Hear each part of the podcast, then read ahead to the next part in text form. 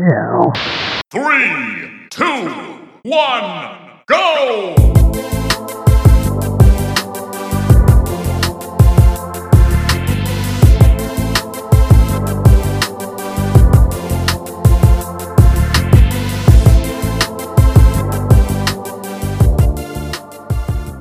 What's up? This is episode 53 of the Cool Down Time podcast.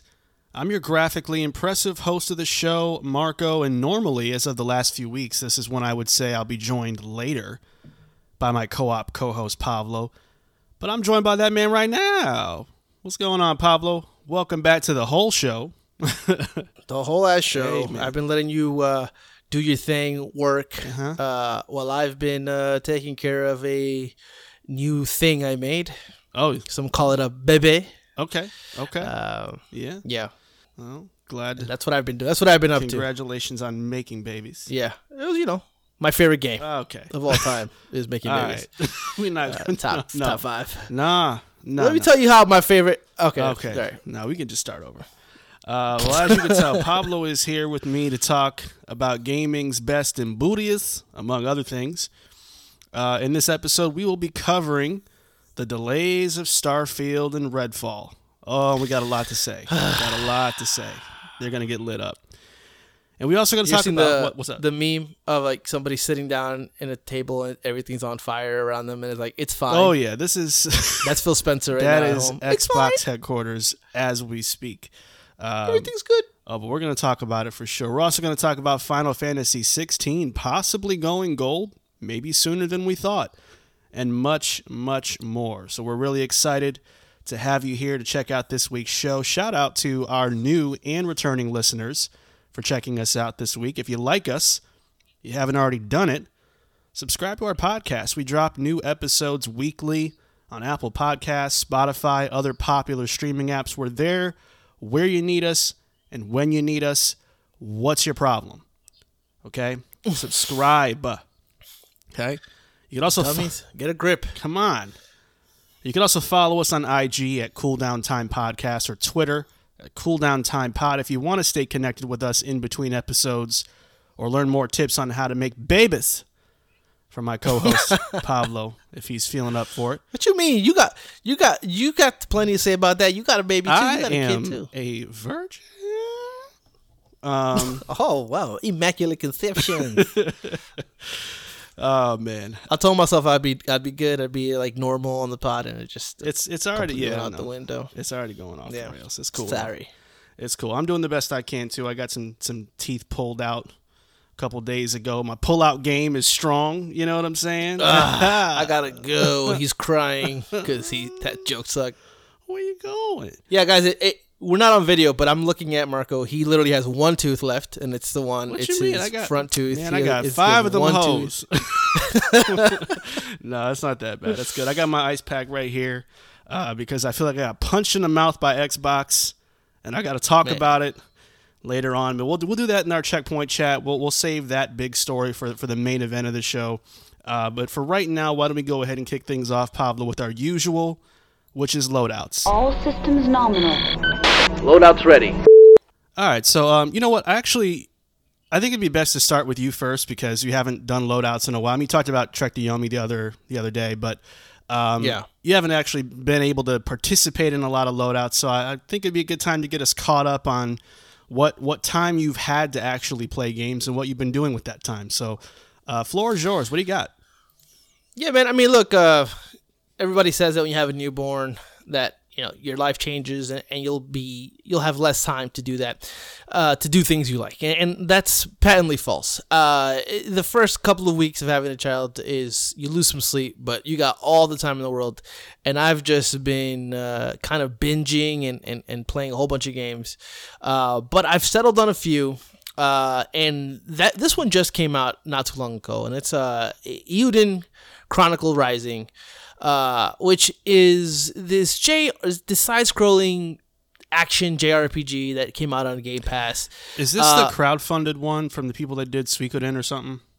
Yeah, so they have so they have a game coming out in a couple of next year or the year after that is like supposed to be the the Suikoden like uh, successor. You know, it's the spiritual uh, sequel to that series. Uh, but I guess they they did it a little bit like that one game. Um, I forgot the name of the game where they they released a um a 2D but 2.5D uh, kind of prequel to the game. Uh, and then they released the full game a couple of years later. Oh, you mean like Bloodstained? Um, that's right, exactly like Bloodstained. Okay, that's right. got it, yeah, got it. yeah, exactly like that. And so this is what this is. It's like a, if you go on PlayStation, I think it's like fifteen dollars or something. It's a very Yeah. you know small bite size experience. I, I'm playing it right now, and, and and I will say this. Um, I, JRPGs are a very specific kind of thing, and this is that. the The problem is, is that it's such the, the production levels in terms of the visuals are stunning. They're great looking, but everything else is budget. Like there's no voice acting, there's no cutscenes, there's nothing. Everything is told through uh, kind of like text boxes, which is fine. But the thing is that the the story that they're telling s- feels like grand and epic in nature, but doesn't give that off with kind of the way you you you go through the story itself. And that's no fault of the game itself, uh, because the game is very much a fifteen dollar title. It's it's it does a lot for for what for what it is. Uh, but me as a JRPG fan. I, I, I like the bombast. I like the the crazy CG cutscenes. I like the, the the horrible voice acting. I love all that stuff when it comes to JRPG, and this has none of that stuff. So I don't think I'm gonna be playing this much longer. But it was a, it's a really cool thing, and, and I know that JRPGs are far and few between on Xbox platform. Uh, so it, it's always good to support this. Uh, but I, I will say for what they did, I am looking forward to, to what they do with that full length uh, the Su- uh, Suikoden uh, spiritual successor because they did a lot here and it's a really really nice looking game. I, I recommend anybody who likes JRPGs and has a Game Pass just go ahead and give it a try. Yeah, give it a download it, try. give it a try. Yeah, see if you like it. Um, uh, th- there's that, and then I've actually gone back to Mario Kart 8 via the Nintendo 64 uh, Nintendo Online expansion um, you know, I, I I've been home and, and, and honestly, uh, I've been thinking about, oh, I can't wait to show uh, my son Zelda when he grows up and, and just kind of think about those kind of things, which is far off, but still, uh, just all these thoughts, you know, with, with, with the, with the newborn and whatnot. So I was like, you know what, let me download the Nintendo 64 online expansion. Let me go ahead and, and, and do that. And, and then kind of, cause I kind of want to try the new Mario Kart, uh, maps. That's part of that. And I kind of want to try the other games on there. So I did that, and man, it is Mario Kart is so good. It is just is, like it, it is. I can never. It's I- so I'll never underrated. uninstall that game. I can never uninstall Yeah. that game. I always come back to it just to play even one like one race, and it's like ah, Yeah, there's that. and, and the new and the new maps are really cool. Oh, I mean, I, I I've read uh, people complain that they don't have the same polish as the as the like you know the HD qualityness of throughout of um when it comes to the uh these expansion maps but i, I think it's fine. I, I really don't notice it. It's it, it's not like it's a, this incredible you know graphical impressive thing. It's it's it, there's definitely an art style to it to it and it, and it really works. Uh so the first one it's like i think it's the golden dash cup and the lucky cat cup and they have uh really really cool um you know, uh, maps. I, I love them. I think they're great tracks. I, I really enjoy it. They have the Choco Mountain from Nintendo 64, Let's go. which is really cool. Yeah, I love that one. Uh, they have even the ones from Tour, uh, uh, which is the mobile game, uh, which is really cool because when you look at Tour, Tour uh, basically is is auto acceleration, right? It just goes and so the way that those maps are made up, they actually invert the map while you're racing. So the third lap inverts it. So even if somebody's on the second lap, you can cross paths and almost hit each other on that way. And they do a really cool job with, with how they transfer that over to to the uh, to the Switch. I love it. I'm having a great time. Uh, the Lucky Cat Cup is great. It just is not as good as the Golden Dash Cup. But you know, with, with these release dates coming and and more of this stuff that's uh, due to be out here fairly soon, I'm very excited uh, to be back on Mario Kart let 8. me, let me ask you. As for the Nintendo, sorry, let me ask you yeah. a quick question. I'm actually going to put you on the spot here. I want to know. I I don't know if we've ever talked about this offline, but do you think personally, for you, pound for pound, in your opinion, is Mario Kart 8 potentially the best car game ever? Yeah, for I, I know there's a lot easily. of subgenres of sim racing and you know arcadey racing and blah blah blah, but I Well, mean, it's pound for pound. yeah. I think- I think with it is. And I'll say this: it's the same argument that I'll have with people or debates when they go, "What's your favorite fighting game?" and I go, "It's uh." Super Smash Bros. Ultimate. That's my favorite fighting game of all time. Like, yeah, but that's not really like it, it is. A, it's a fighting game. Oh, yeah, it is. it is. And, and, Yeah. and, and yeah, there's it. It, it can be easy, uh, sure, but uh, there's a lot of in- depth to it. And I think in Mario Kart Eight, um, I, maybe the depth is not there. Obviously, when you compare it to Sim, you know, but I'm not a fan of that. So let's let, let's let's let's toss that caveat out there. I'm not a huge fan of sim racing games anyway. Uh, that's why we gravitate to the Horizon, uh, Right, You know, yeah. F- Forza Horizon games. Yeah. Uh, but this is pound for pound the best kart game. And I will say this, and this is going to be controversial, a little bit of a hot take. Okay. I think it's probably the best Mario game to co- have come out in the last five, six years. Oh, Like, I don't think that's, better hot than at all. Odyssey. No, I think Yeah, that makes like, sense. that makes sense. And I could say even. Could I even say a decade? You know what I mean? Because I Hmm. mean, after after Galaxy, uh, I know you got World and When did Galaxy uh, Two come out? Is that was that? well, I would say after Galaxy Two. Okay. Yeah, I, I think it's been more than ten years for Galaxy Two. I'm pretty sure it has. Yeah, I would roll with Um, that. but- I'd roll with that. Yeah.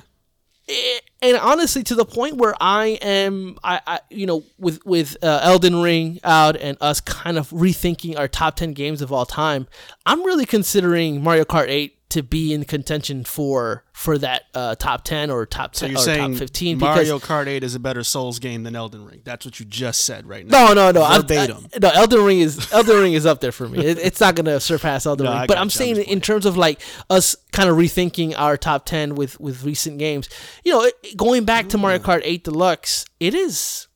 It is it is such a great game that even Nintendo recognizes it, and instead of doing Mario Kart Nine, they went ahead and be like, "Let's just give you more of what they want." And people were happy. It's the first time I've ever seen people happy that they got DLC rather than a whole smart ass though. other game. It's smart. You already got the user base. You already got people got the got the game. Milk them for a little bit more. Keep Mario Kart 9 on ice. I'm sure they're working on Mario Kart 9 somewhere off in some weird corner. Oh yeah, yeah. They, I think they've said as they said as much. I, Yeah. I, I think um, They got plenty of and I'm sure, yeah, and I'm sure they'll they'll have to do something radically different, but yet feeling a lot like Mario Kart 8 in order for it to surpass it. And I'm excited for that challenge, and I'm sure that they're I'm sure that they're struggling with that. And and I you know Yeah. if if if they are able to do it, if they're able to surpass Mario Kart 8. Holy shit! You know that that's a huge accomplishment. Um, but um, yeah, and so to kind of to wrap my portion up, I've been playing a little bit of the games on the Nintendo 64 online. Um, you know, I even play a little Mario Kart 64. That game is good, man. Like it's it. I- remember uh, growing up not having an affinity for Mario Kart specifically, and I don't know what the hell is wrong with me. I mean, like that, that game is so fun, and, and um, obviously I put on Legend of Zelda: Ocarina of Time. Got all the feels, all the nostalgia's going, man. That's the music of that game is still so good. Everything about that game is, is wonderful. Uh, and I, I, and just a few more. Star for, Star Fox 64, I was huge on that. Still love that. I think that was dope. And I think the biggest surprise for me was a game that I never played actually growing up. Uh, is Mario Tennis uh, for 64. Mario Tennis 64 is fucking dope. And then Yeah. Mario uh, Aces came out a couple years ago, and that is that is legit garbage compared to Mario Tennis. Mario I mean, Tennis Mario was Tennis special, bro. Special. yeah, man. Yeah, and it's and so that's where I'm at right now, man. I'm I'm kind of enjoying a little bit of the uh, the old school 64 stuff and really into into um into Mario Kart 8. Um I did But yeah, that, man, man. that's I, I it. like that I- you're going back yeah. and playing some older stuff though, and get your retro on a little bit, man. It's it's a dry spell anyway, and there's got plenty of time to. yeah, Go back to it's, memory it's definitely little bit. Yeah, and, and, and you know the only other play, game that I'm playing is, is is still Horizon uh, Forbidden West, and I just hit like a spot in that game where I'm like eyes rolled back, like it, the story is nuts. Oh, so it's bro, we'll talk about it off. Yeah, yeah, but yeah, but that that's where I'm at with my loadout, man. I'm uh, it's it's it's good to be playing these games. It, it feels good to to kind of, like you said, getting my retro on it. It's it's a good time. Yeah, man, I've been getting uh, some retro on it in, in in so many words as well uh, since the last episode. Um, so here's the thing: um, the Uncharted saga for me has continued, um, and since the last episode, I have uh, rolled credits on both Uncharted Three and Uncharted Four. Um, How, sorry to interrupt. Yeah, yeah. Lost Legacy or no? I'm working on Lost Legacy now. I'm about halfway through that, and then I'm done with this series. Uh, hopefully, hopefully forever, but we'll see. Um, real quick, Uncharted Three to me, um, in a lot of ways, it was, I think, Naughty Dog's first real attempt at trying to tell a, a more deeper and more intimate story of who Nathan Drake was uh, as a child and his upbringing, kind of what Right. his motivations were. Um, and I really did appreciate that. Um, and I thought that the story overall, while it still shared a lot of things in common with the first two games, it was much more palatable. There were a lot better ideas. It wasn't just stuck in the jungle the whole time. It was a lot more diversity, a little bit more of a almost like a 007 kind of thing. You you know, you got your fancy suit, you're slipping in this area to do this and um, you know, it, it, it was a lot more, you know, espionage type of stuff as well. So I actually appreciated the the diversity of Uncharted 3 a lot more. Uh, towards the end, it started to kind of feel a bit samey with the with the other two games. To be totally honest, it, it but I think that the story was a little bit more tolerable. Um, so as far as the PS3 games were concerned, I think three is my favorite. One would be my second favorite actually, and two would be my third. Because two drove me up the wall. Um, let me ask you. Let me interrupt you and ask you a question here. We're, we're video games in the way they are right now. It's all about remakes, remasters. Would Uncharted one through three, or look, let's just say Uncharted one, would it benefit from a ground up remake? Like, is that game salvageable? Because in my mind, it's not. I don't but think it uh, is. Is that game salvageable No. for a full on remake? No. Okay. I don't think so. I think a lot of what a lot of what that game is is just a bunch of like early takes on what was working for its time. And I think it's Yeah. so built into those games that if you were to try to remake it, yeah, I don't think you could even follow a whole lot other It'd than have to be probably a- the story. You'd have to probably different game. rebuild everything else. I don't think there's much there to salvage. So it would be too intensive and I don't think it would make um, even if they did it, I don't think it'd make that much of a difference personally. Um, because them stories Yeah, are I think- butthole, man. Butthole I think the best way of doing it, it's kind of like what the movie did, where it took one through four and just made an Sandwiched them? amalgamation of it. Yeah. Yeah, eh, yeah, one through four. Because the the movie starts off with the with part four's um the, the auction that they go to Mm-hmm. in part 4 That's where the movie kind of starts. So like they and they use a little bit of everything. I think that that would be really cool. If they did if they took that concept and made it a, a whole different game. I- would agree really with that for it. because a lot of times, man, these villains are the same thing every Yeah. single time. It's the sinister villain that wants power and control and to find this hidden city, to seek the hidden power that makes them invincible or dominate the world and you know, it's the same thing. You know, you and your your your squad go in, you try to find and solve all the clues and all the puzzles that are conveniently made for people who can climb, which is weird. Uh, and then and then once you do that and you get done, you find out the next clue to the next thing. Here comes the villains. Oh, thank you for doing the hard work for us. And they hold you at gunpoint and they take your clues away, and then you got to race them. To it's the same thing. All three of those games, even part of four, is a lot like that too. Um, speaking of four, though, I did finish Uncharted four, and I will say, I gotta eat some crow. It might be Stockholm syndrome for all I know. You kind of teased me about that when I was telling you about this whole thing I'm doing. But I do have to say, I really, really came around on Uncharted 4. Um, I think this was a much more mature Naughty Dog. They knew how to tell a story. They knew a lot more about what works and what doesn't for Uncharted in terms of you not constantly firing at somebody all the time. There was a lot of long stretches where you're not attacking anybody. You're just kind of jumping around, climbing, getting around a certain area with one of your companions that, that that's with you that happens to be, you know, it could be your brother or Sully or Elena or whoever. And you're just talking and shooting the breeze and figuring out how to make it from point A to point B. And I really liked that how breathable that game is in comparison to Uncharted's 1 through 3, where it was just nonstop, total Yeah. craziness every single minute of that game uh, with hardly any let up. So I liked the fact that there was more pace, more more um, ebbs and flows to the story and, and the gameplay. Um, I think the story I came around on too. Um, I finally, I, I'm not going to say I fell in love with any of the characters, but I was I was able to get to a point with it with some of them where I'm like, all right, you, you're out, you're okay. You're actually okay now that I've seen you in this light instead of what I saw you doing in one uh, in Uncharted one or two. All right, you're not so bad, but I wouldn't say that I've come away from this, you know, these four games thinking, oh my god, all these years, and I didn't realize how much I loved Elena and, and Chloe. You know what I mean? Like, eh, I, I, I would say I I would say that a little bit of Stockholm syndrome, but also just the fact that you played one, two, three, and four, and four and, con- consecutively, and four is beyond what any of those other games were. But there, Yeah. it was, I think, the longest time between those two games. Yeah, So right. if you're playing those games in real time, years and years. By the time four comes out, there are other games, Tomb Raider, uh, for example, that have come out, and other kind of third-person games that are doing the kind of the same thing, and in some instances better, in my opinion.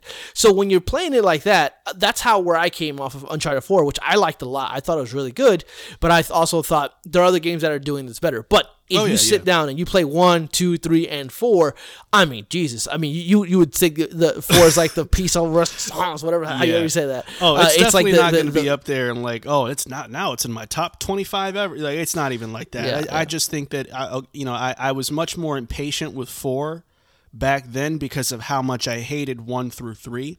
Whereas now I was trying to like, you know, make my way through these games and. I finally got to a point with Uncharted where I'm like, oh, okay, I'm kind of, I'm kind of in a good rhythm here. I'm liking this, and you know, I got to a point where I'm like, when I rolled credits, I was like, oh, okay, okay, that was, Yeah. that was cool. Um, so I'm working on wrapping up. Um, uh, what was it? Lost Legacy. Uh, I'm working on that now. I'm halfway through it. I'm actually kind of flip flopping a little bit. I like four now more than I like Lost Legacy. It used to be the other way around. I don't like Chloe at all. I don't like her at Yeah. all. I don't know what it is about her. It, it it's something about her her I don't know. Her personality is just weird to me. I, I'm not a fan. I don't like the, the What I- other character either. I just don't like how it works in that Nadine? game. What I like about uh, Lost Legacy is kind of how, for me, they cut the fat. One of my biggest complaints about four it was it's so long, and so many of those box puzzles, Oh, like you know those big yo, crates, those were wild. and so many. And so many rock slides, like just sliding through rocks. There's so much of that stuff to kind of extend uh, what you know the, the environmental puzzles and all that. I, I really hated that. And a matter of fact, in Lost Legacy, the first thing, one of the first things you do is you push a crate, and the crate falls through like the roof, and there's that's the only time you see a crate through the game. Yep. It kind of making fun of itself. Where th- that's kind of what I loved about it. I, I guess I got to go back to it and play it and see whether or not it, it was more or less the fact that oh, this is like the perfect truncated. Perfectly trimmed Uncharted experience as opposed to four and how bloated it felt to me. So that could be it, but I, I really love the ending of Lost Legacy. So that's that's kind of the thing that stuck that it sticks in my head. So Yeah. that's probably why I love it so much. But something I I, I wouldn't mind going back to it and revisiting. Yeah, for sure. Uh, and the last game that's on my loadouts, um, again, we're kind of both going back to memory lane a little bit here. I went back to Yakuza Zero. Um, I was kind of, you know, like I said earlier, had a had a dentist uh, thing going on. Um, a little bit out of it, just kind of on my meds and in my bed. And I thought, all right, you know, let me let me just kind of drown myself out. And I was watching this show that me and Pablo have been talking about, Tokyo Vice on HBO. Love that show. I'm about two episodes in. I haven't gotten very far, um, but I'm really digging it, and it's it's about um, you know kind of a, a, a, a journalist, I guess, who is kind of fascinated by the yakuza in the area and kind of gets himself in pretty deep. Um, and it's, It, this it's a- would be like a perfect plot for like Judgment Three or something. it's so good. It's so pulpy, and it just made me want to go back and play Yakuza again. And um, I brought my PlayStation into my bedroom, uh, you know, just so I can kind of lay out in bed and play what I want. And I downloaded this thing, and and I just thought, all right, I'll you know I'll dabble for a little while, just kind of see how it feels, you know, because I, you know, after coming off the heels of Lost Judgment and Like a Dragon. I didn't know if going back to Yakuza Zero, which is a five year old game, six year old game, would be, you know, it, it would kind of show its age in any kind of way. But no, man, this is an incredible game. Uh, it, it takes place at a time in Kamurocho where it's the late 80s and it's peak Kamurocho. Lights, bright lights, clubs everywhere, cabarets. It is dazzling. And there's this like this hue of brown and dankness to it as well that makes the whole city feel totally unique compared to any of the other games before it or after it. Um, in a way that I really, really appreciated. Um, and of course, the story of Kazuma Kiryu's beginnings and, uh, uh, or I said, I said that backwards, didn't I? I said it like they say in the game. Yeah. um, but uh, Goro Majima as well and his origins and just Man, how that's the best part. how they converge together and how their story begins to intertwine uh, and in the ways that take place throughout the rest of the uh, of, of the games. It just holds up so so well. The battling is great. The story beats are really good. I love this game man. It is such a, a, a treat to come back to this one and, and to relive a lot of stuff that i remember and some stuff i, I kind of forgot that was so good um, but I've really, really been getting that in. I've been, I, I put about 25 hours into it so far. Um, so I've kind of just been no lifing it uh, once I got through Uncharted 3 and 4. Damn, 25 hours. 25 of them hoes. That, you know, another game that I think I don't know if you ever finished that you should probably go back to at one point is um is Yakuza Six. I'm Did going to. go back I'm, and I'm going to get back Okay. to that. Yeah. Yeah. I love that. I love that, especially the the the the whole middle to ending of that game is is especially since you're so invested in the Yakuza series. It is fucking Yeah. cathartic. it is amazing. And for those of you guys who don't play Yakuza or you've heard of it but you just never took the plunge on it, if if you are into really, you know, high melodrama, um, open city kind of environment with a really cool Yakuza story that's touching, that's serious, that's wacky, um, this series delivers and, and Yakuza Zero is literally the best place to start. Uh, in a lot of ways, is the best game in the series. Um, they've remastered and, and even remade a few of the older ones as well. Um, some of them are available on Game Pass right now. I think the whole I think the whole one through six, if I'm not Three- mistaken, three is through six. available. Three through Three six, through six yeah. are available, and then You can uh, purchase one the and others. two. Yeah. Yeah. Um, and they're cheap because they're cheap, and those They're and, cheap. and one is the one that's probably the one that had, that had the most work done to it. yeah. Um, Yeah. and it's really good. One is really really yeah, good. it's it's a terrific series. If you ever find yourself in a lull, you gotta hit up Yakuza, man. I, we're we're gonna keep talking about this series probably as long as we're doing this show. It's that good. Uh, Oh, yeah. it just never disappoints, man. Um, but that is gonna do it for loadouts this week. Let's go ahead and shift gears, Pablo, and get into our news segment of the show, which is called Hit Points. For breaking news, rumors, and booty juice, it's time for Hit Points. All right, so this week we have three um, news items for our hit points segment, my boy. Uh, let's start with the first one. So, promising news, Pablo, coming from Square Enix, off the heels of the uh, the big sell off of, of their Western branch. But good news is that Square is um, seemingly uh, opened up about Final Fantasy 16, and the latest word from them is that the game is pretty much complete after spending a long stretch of time polishing and debugging the game already. Uh, along with that tidbit, they've also said that a new trailer has already been made and should be shown soon.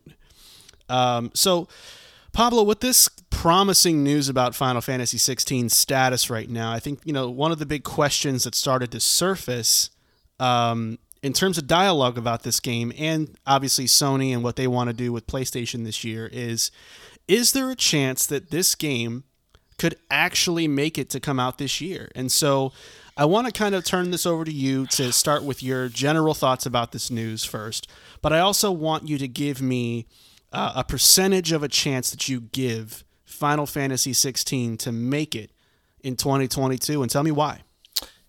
Yeah, well, if you guys go back to our like top five uh, indie and top five AAA games that we're excited for, my number five was Final Fantasy uh, 16. Um, you know, in terms of what everything they said uh, that it was coming out this year. Before they talked about you know how it's been delayed with COVID 19, so on and so forth. Um, this news is really exciting. I mean, look, uh, we all know if you're listening to today's show, you all know that. The fall looks dusty. I mean, it is bone dry. I mean, Bone, bone, you know, bone. God, even God of War Ragnarok, we don't know when that's when that's happened, and so Yeah. uh, assuming that that assuming that that's um, the only game coming out this year, um, you know, even with that, it's super dry. Uh, so this would be a fantastic uh, kind of like. Uh, just kind of a, kind of news if this were to come out this year. Um, now, I'm gonna give you my percentage in terms of when I think this comes out, and then I want to say something else. Why are you grinning though? I- why why are you grinning? Because, well, I'll tell you, you'll know you'll know why. Uh, first, I'm gonna kind of I'm gonna cop out here and just not give you a fun answer. I'm gonna say 50. percent I'm gonna go 50-50 uh, on on on when this releases. I, I think that there's I think that yeah, it could possibly come out. I think that they're saying all the right things, but the reason my other 50 percent in terms of why I think it's not is because Square Enix is being a hoe right now. Uh-oh. they Not are talking up all they are talking up all, all this shit about oh we're we're doing good we're doing this they sold off they sold off uh, uh, their studio a portion of their of their studios for 300 million dollars they're looking to get thin to almost seem like they can can get acquired and they're talking up all their games oh this is coming oh this is coming out great like oh we're we're in the final stages it, it just feels kind of like a sales pitch at this point if if it weren't for that news I would be like, oh, 80%. I mean, they wouldn't talk about it. They've very, been very clear about this game is only coming out when it's polished. And the fact that they're talking about it now, very exciting. 80% chance of it's happening. But now with that news, I'm like, is this happening or is this kind of just them, you know, eh, eh, a sales pitch? Kind of like, hey, guys, we're doing really good. You know what? I think we're going to acquire more companies, not get, get bought out ourselves. Shut the fuck up. You're looking to get bought up. And so I feel like maybe this is part of that. But other than that, Hey, some hoes. really exciting news.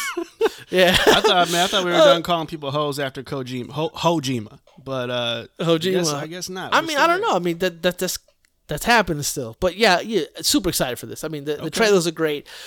A little bit, a, a little bit, kind of not not concerned, but a little bit kind of like wondering what's if it's if it really is, and they really have a trailer ready to go. Like we we've seen nothing. You know, it's time to see something pr- pretty early, pr- soon, soon. If this Yeah. game's coming out this year. Yeah, for sure. Um, yeah, me and a How friend about of you? the What show, um, Will. Shout out to Will. We have not stopped talking about this game. Um, once this started to kind of ramp up, as far as like the news of, oh, this could be done, done pretty soon, and um, I'm of the belief that I think there's about a 75% chance this could happen. I really, I really think so. I think, to me, the big obstacle, uh, from what me and Will talked about, was Forspoken and maybe not wanting to do anything to cannibalize uh, Forspoken by putting that out and then uh, you know before you know it now they're trying to shift your attention to Final Fantasy. I don't I don't know what's going to happen with that yet. I have a feeling Forspoken's going to get delayed again. Um, so I think that's that's part of maybe um, why I'm giving this a 75% chance because I just don't feel like Forspoken looks ready uh, from what we've seen. Um, so I can see a future where Forspoken gets pushed, maybe to early next year, and Final Fantasy ends up coming out around holiday time. Um, and if that if that is the case, if, if I'm even close to being right on that, or hey, if we get both of them uh, of them games this year, that would be fantastic. Um, I think that this is a sign of confidence from Square. Um, I don't disagree that, that I think they're trying to, you know, slender up to fit into the, the, the nice, cute dress uh, to entice Sony um, for, uh, for for marriage. But I also think that I think that they think they have something here, um, and and that's really kind of exciting to me because what I'm kind of hoping for. Um, is that they not only have a good base game here, but they have something that maybe they can supplement with big expansion story content. Not like what they did with 15, because those were really weak, but like I'm thinking more like what they've done with um, Final Fantasy 14, the online stuff, the Endwalker stuff, you know, and just really building a foundation with this core game that they can build on with with new content that they keep adding all throughout the console generation. Um, that would be awesome because I think that's always been kind of the bittersweet part about Final Fantasies. There used to be, you know, for the most part, one and done games, unless it was like a 10 that gets a 10 2, or, you know, 7 gets a movie and a remake. Um, but most of the time, it's just one and done. So if they have something special, I want to kind of see them stay in that pocket um, with, with Yeah. 16. But um, obviously, we'll learn more about it in, in due time. I do wonder how much Forspoken will have uh, a kind of like a uh, you know a say in this in terms of like it would it be like the the wrench in the in the gears because my, my thing is with, with with Luminous Productions a company that makes it's making uh, Forspoken is kind of like a Yakuza uh, thing. Uh, they're they're also like responsible for the Luminous engine, which runs like their other um, Final Fantasy games and whatnot. So it almost feels like this game might have come out from R from uh, R and D, kind of like the Yakuza games come out of uh, in terms of like a full test of the engine. So I don't know how much they're putting on this as it being like their next big thing. Uh, but I don't know. We'll, we'll have to definitely see. Uh, but I, I would have to say I don't know. I don't know where. I don't know if Square Enix is going to put Final Fantasy 16 on hold. Yeah. Just to not hurt Forspoken's feelings, but also because of how dry it is now. Yeah. Like there's nothing coming out. Like this is the time to strike. I think it's going to depend on if what, it is. if they're really Yeah. trying to please Sony, then they'll just do whatever Sony wants. if Sony says both, Yeah, then and you do both. Yeah, I, th- this is true. This is true, and and I also think that um, Sony Sony's in a position right now where they can, in fact, have Ragnarok and Final Fantasy 16 come Dog. out, and they're not going to see any kind of losses in terms of like sales. Like, then not one one thing is not going to, uh, like en- engulf another, right? Because they're, they're two separate Right, things. right. They're really popular, you know, and then there's nothing coming out this year, so it's it's it's gonna work. Right. Yeah, and it'll sustain them into next year too, so they don't have to rush out of the gate in 2023 with having another banger too, because people might be still getting caught up on uh, other right. stuff as well. So yeah, I'm with you on that. Uh, let's go ahead and move on to the second news item. This one's more up my alley, but I definitely wanted to get your take on this as well because it looks like we're getting some real information about Silent Hill through some leaks. Um, here's kind of what went down. A well-known leaker uh, who has been proven right countless times. He he specializes in survival horror related game leaks. Um, he showed off four images um, of a huge batch that he got uh, for the unannounced Silent Hill game, uh, and the images were swiftly deleted um, for a copyright claim by Konami, which is leading many to believe that that was real. Um, now, for a little bit of background, the leaked images were from a 2020 build, so we didn't see anything particularly new. Um, and speculation is based on the way the game looked. It does seem like it could possibly be a Bloober Team kind of game, possibly from them, maybe a collaboration of some sort. The leak did not specify that uh, in specific wah. detail. Um, yeah, that is uh oh for me. Um, now, That was that was the rumor for a long time that Bloober yeah, was I was just gonna say. Now, I was gonna say that that's that's been kind of floating around for a while, so I'm not shocked about that. But hopefully, hopefully I'm wrong.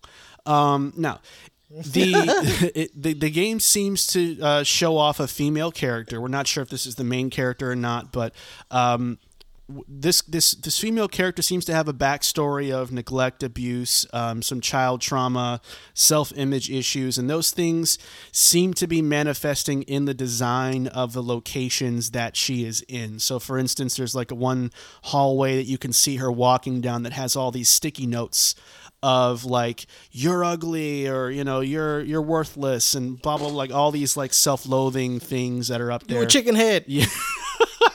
so um, there's a lot of that. And so um, nevertheless um, the leaker has claimed that all these images don't even come close to what the real narrative is. He actually because he's a survival horror guy he said because these are legit i don't want to show the stuff that actually tells you what this game is. This is just some of the safer ones to show uh, but nevertheless he got he got the hammer down on him and uh, had to take them them hoes down So, I have not seen him.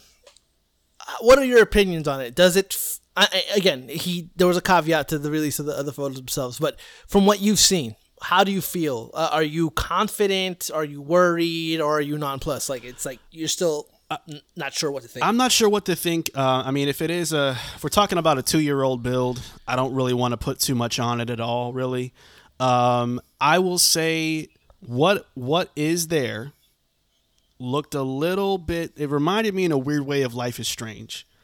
Um, Just kind of how you know the psychological stuff seems to manifest in you know the the, the protagonist's um, view and actions and stuff like that. Got a lot of like callbacks to that in my brain. I think what I didn't see is sort of the the city, like being out in like the town and the fog and the mist. Everything was indoors, um, and so I, I'm really hoping that they don't make this too corridor like and and claustrophobic, unless it's part of like the horror aspect of claustrophobia. But I want to see how how open this game is. I think that's my biggest concern. Can I? Is it going to feel like a Silent Hill game where I can travel through the town and go to different places, or is it just So, going to be I'm these not like weird little boxed in areas where weird trippy stuff happens? You know what I mean? I'm not a real. I'm not a big Silent Hill fan. But do you think this game would benefit from it being open world? I think open city. If you, if you if you mean the same thing, then yeah, I would say yes. But um, No, I, I mean, like, uh, uh, well, yeah, obviously, yeah, I mean the same thing because I'm not, yeah, obviously not gonna be like, you know, go to New York and, I would but like to yeah, I know what you mean. If Like, we're yeah, talking about something like maybe um, kind of like a Ghostwire in a way, um, That's right, where you yeah. can just kind of go wherever and you can do whatever, and there's some maybe there's some supernatural power you can have to kind of make you know navigating a little easier. Yeah. I would like to see that, but I do want it to still feel, um, feel like the classics though. I don't want it to get too out there uh, and turn into like a yeah, because superhero I, I feel, yeah, I feel like a game that did a really good job with that was Alan Wake. Um, because originally that was an open world game, Mm. Right, right. uh, and then they had to cut it down to, to what it was. And I think it works really well. Uh, we'll see. I mean, because Alan Wake Two is on its way. They're they're definitely gonna do the original um, thought on that and make it open world. So I was wondering whether or not if Silent Hill would, would benefit from that because they would probably have to compete with Alan Wake uh, in terms of when that's coming out. Now, let me yeah. ask you. Um, I know you're not a big Silent Hill person, but you know, it, thinking about kind of what you would like to see that would make you kind of turn your head and go, "Oh, hmm, I might actually consider playing that game." What would be a cool Silent Hill in your mind uh, that would make you kind of you know turn around and go, "Oh, okay, I might actually check that out." Oh, I, I'm gonna check it out regardless. I mean, I um I the the original Silent Hill games I really didn't play much of them. Um, I played, and I don't know. You tell me in the pantheon of of Silent Hill games, I played Downpour. Um, is is that considered a good one? Uh, it, it's considered kind of all right, but it's not by the original team. Yeah, so I played Downpour, which I thought um, was cool. Um, I, I think that uh, the psychological stuff uh, uh, of Downpour specifically was really intriguing to me. And so, if you're telling me this is somewhere along the same lines, uh, I, I'm I'm I'm down for for this. I I I have I was never a huge like horror fan when it came to games. Like you know, my my knowledge on those things is very limited to Resident Evil, Fatal Frame, and uh, what and, and probably Silent Hill. honestly. Resident Evil. Uh, yeah. yeah, that's what I said. Resident yeah. Evil. Okay. Uh, yeah, yeah. Uh, but but with with Resident Evil remake coming out and and and, and just other kind of horror games that are out there that are really doing a lot of interesting stuff uh, narratively. I'm really interested to see what exactly Silent Hill has up up its sleeve. I know Bloober Yeah. isn't exactly the team we want making this game, but you know, go, going back and playing the medium uh, last year, it wasn't great, but it, there was a lot of lot of cool stuff in that game, a lot of promising uh, stuff in that game that I thought was really interesting. Uh, and so, if they can really blow this out and really make something worth the name of Silent Hill, I would be in from day, day one, just from Oh, the fact that it has to be of quality. You know, Yeah, yeah, me too. Uh, give me also give me the the original composer. I need to Akira Yamaoka back. Drop those those tracks. Those man, I still play those songs to this day on Spotify. Great classic music that I, I just I cannot get enough of after all these years. So keep that vibe. Um, give me some scary nurses. Give me some pyramid heads. I want all the pyramid Scary heads nurses. um, and and I'll be just peachy. So um, we'll keep an eye on this one, uh, ladies and gentlemen. This does seem to be like a real, um, a real leak of a real game. Uh, you can probably still find someone posting images of, of, of, what they look like before they gotten taken down. Uh, if you want to go check it out for yourself, but um, Silent Hill appears to be back, y'all. So let's keep an eye on it and let's hope for the best. Um, Pavel, let's stay in the survival horror realm a little while longer with our third and final hit point uh, news item this week. The reboot for Dead Space has been officially announced to be launching on January 27th of next year. Promises to offer, quote, enhanced audio and crisp, harrowing visuals that have been carefully reimagined to evoke a new level of immersion and quality, according to its press release. Now, um, Pablo, real quick, what is your hype level for this game? And I guess the bigger question is, can Dead Space still hang? Uh, to answer the the that la- the latter part of that question, yeah, it could absolutely hang. I think Dead Space when it came out was uh was kind of I'm not gonna say that was beyond its time, but it was it, it, it did a lot for that genre. It, it, it almost kind of filled the void that was desperately needed to be filled uh, with with this kind of genre of games. Yeah, Dead Space, a remake of Dead Space with with, with new graphics, new sound sound design. Oh my god, that's that's half the game. Yeah. That's like the sound design of that game is is was oh, great. Oh, bro, so with 3D new sound design, it's gonna be oh. crazy. Oh. it- it's it's gonna be absolutely insane. And and and to, and to answer the former part of the question, I am like. No, I'm, my hype level is like at 100 just because of the fact how terrible this year is turning out and, and we're going to hit that corner uh, in January and have something of substance to play and it's Dead Space and it's a remake and it's it has all it's everything that they're saying is really really working uh, to, to kind of get me excited. I'm, I'm down for this man. I, I think that I think them announcing it so early, uh, you know, I think they're ready. I think that they know that they have a banger on their hands. I, I think if, if if they wanted, if really. If really they could have, they probably would have released it this year. But the fact that it's coming out in January, it's kind of like, hey, we're, we're, we're ready to release this. We really want this to get this in people's hands. I, I think that they have something going uh, here. And uh, last couple of years, you know, the the first couple of the first couple of months of the year have proven to be the best.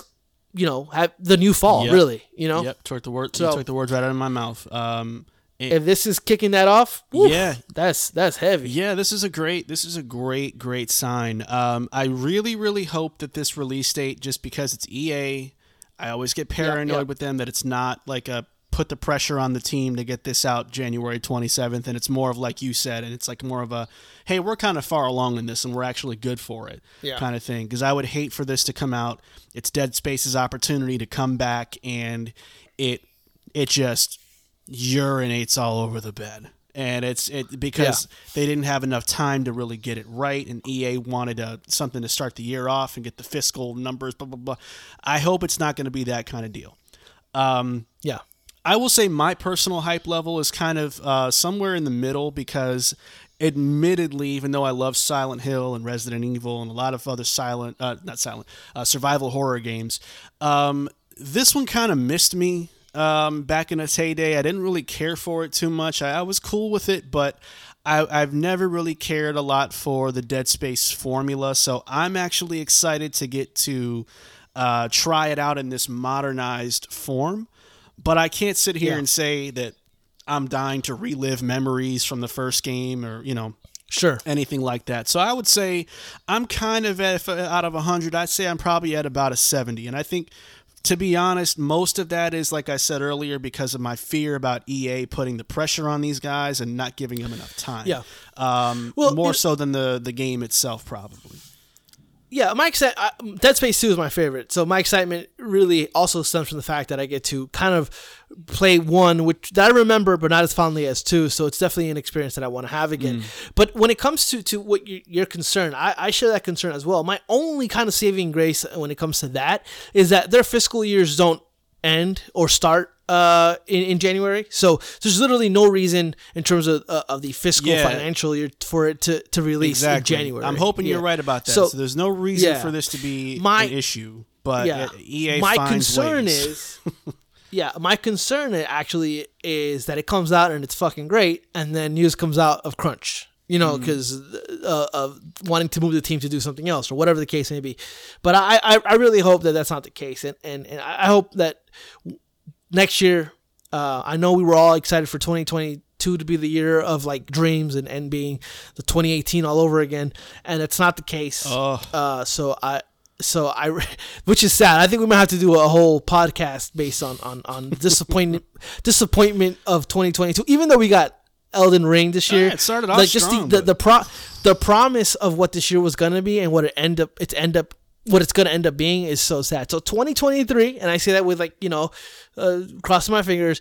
Is going to be like probably the best year of video games ever. Maybe We'll see, It, it looks like that. That's the case, but we're definitely going to uh, hold our breath there a little bit to um, to see exactly Yeah, no doubt. how that turns out. Yeah. All right, man. Well, I think that's going to go ahead and do it for hit points this week. That was a fun one. Let's go ahead and uh, since we're talking about what's going on with 2022 games. I think that's a perfect segue into our big checkpoint chat. So let's get into it now.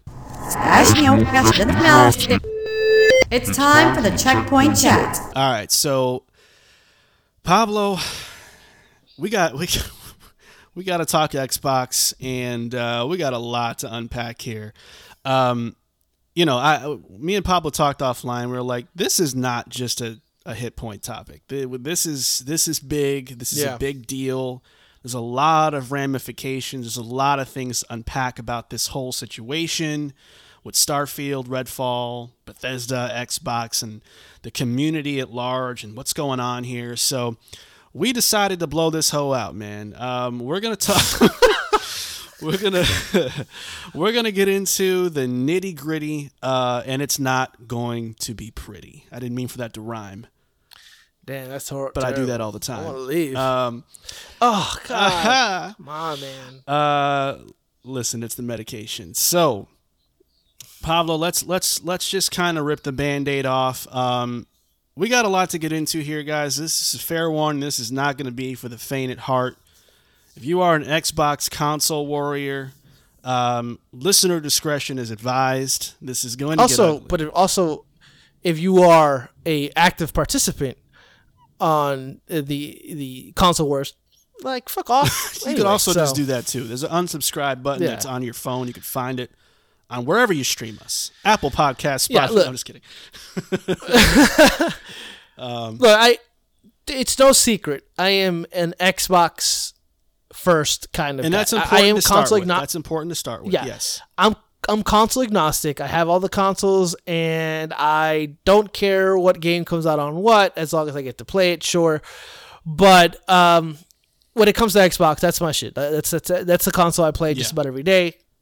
Okay, And I, so and I, with that, I, uh, I, you know, I'm, I'm more, I swing a little bit more towards the PlayStation side of the spectrum these days, but I'm, I've gushed about Xbox throughout this podcast since its inception. oh yeah, We, we love us some Xbox, but we're, we're, always Yeah. going to be fair. yeah, and, and I want to kind of open up and say, like, due to the high levels of toxicity surrounding video game communities, there's this weird take that I'm seeing that I think I know what you're going to say. Yeah. I want to get into that for Wait. sure. wait okay well yeah was it that that only non-toxic response to this eh, is, to take it in stride and be positive. The whole take your time and make a good game thing which i totally agree with but also i can also agree with the notion that starfield and redfield devs should take the time uh, i'm sorry redfall to, to make good games but i feel like it's totally valid to be upset disappointed and worried like Yes. you can you can you can be all those things without being toxic. You know, you can Mm-hmm. ask questions like like what's happening at Bethesda Games with Starfield. Uh, wonder what's taking so long. You can uh, question the, the the timeline as to why would they announce Redfall in 2021 for 2022 and not show anything, and then all of a sudden it be delayed an entire year. Like that's Yeah. what's happening there.